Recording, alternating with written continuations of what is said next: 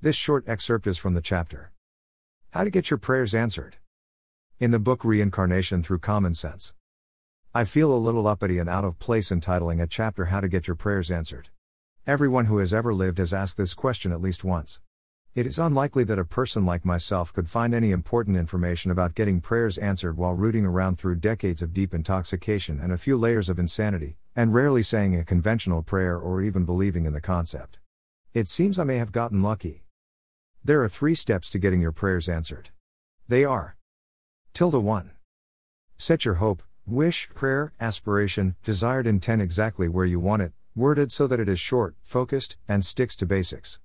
If your wish includes doing harm, or is of no benefit to others, restructure it. For a first step example, I hope that nasty bastard dies painfully and that I never meet another asshole like him probably won't work too well. I hope to never meet nasty people from now on and that everyone else has the same good luck is a much better fit, but not quite good enough. The desired result needs to always be framed in present tense positive achievement. The I hope sentence should be structured to say something like, I meet nicer people in M1. I welcome help with this. If you really want to make big points within this system, say something like the following, and really mean it. I meet nicer people in M1. I hope that all people, especially that one who has recently acted so nastily toward me, become decent and happy. I thank everything in existence for help in making this happen. Use whatever you feel comfy with in place of that everything in existence bit. God, any representative or representation of God, the universe, the force, the collective unconscious, nature, fate, the field, the Buddha field, the laws of physics and the quantum field, the void, great spirit, great beyond, or whatever name you have for your bigger than you thing. The language of positive direction and a benevolent intent are extremely important. Use them. The potent effect of positive language can be seen in Mother Teresa's comment I won't go to your anti war rally. If you ever have a peace rally, call me. Tilde 2. Empty your mind of everything else. Don't treat this step lightly. It is not as simple as it sounds.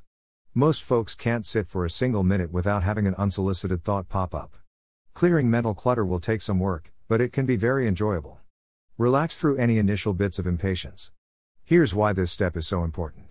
Everything comes from nothing. Whatever you want to put anywhere starts with it not being there yet. Consider that nothing always comes before something. That's why it can truly be said that there is no thing as real as nothing. Any background is the birthplace of whatever stands out from it. Then consider that there can only be 100% of anything, and so there can only be 100% of your mind. If 90% of it is rattling around on things other than those that you want in your line of focus, other than fulfilling the prayer, well, you can do the math. The percentage of random thought prattling around in your head needs to be reduced as thoroughly as possible in order to have most of consciousness available for getting your sought after on purpose intentions fulfilled. Thoughts will arise, but don't pay attention to them. Pay attention to the awareness that is recognizing them.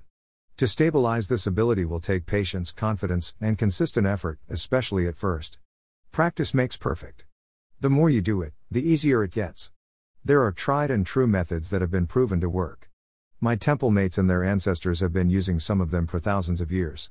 I strongly recommend a tried and true method because employing your own unassisted mind to clean out the clutter spawned by that very mind would be similar to hiring soldiers to end the concept of war. The cemeteries are full of dead soldiers who would like to tell you that this logic is fatally flawed. Finding a good teacher with whom a good working rapport can be established is extremely beneficial to your mind clearing process. The quality of attention paid by the student is more important than who the teacher is, but not by much. Finding a knowledgeable, dedicated teacher and bringing all of your attention to the learning process are both very important. Being over anxious can work against a person who is picking a coach, teacher, or guide. It's a wonderful thing to get help with this mind clearing part of the prayer fulfilling process. But just because one is well motivated and anxious to start doesn't mean that the first person to come along with a robe, divinity degree, or crystal ball is the right teacher. Try a few sessions each with as many teachers as you care to, and with an open mind. It may take a week or years. When the right time, person, and system for you arrive, it will be obvious. We should be very careful who we establish a relationship with as a teacher. First, we should check him or her out and allow him or her to check us out. If this doesn't work out, don't push it. It is always better to develop a relationship that we can trust, rather than getting into one we are not sure of. This is essential advice. The student and the Lama have to have a strong faith and trust in each other. Lama Karma Rinchen 3 tilde.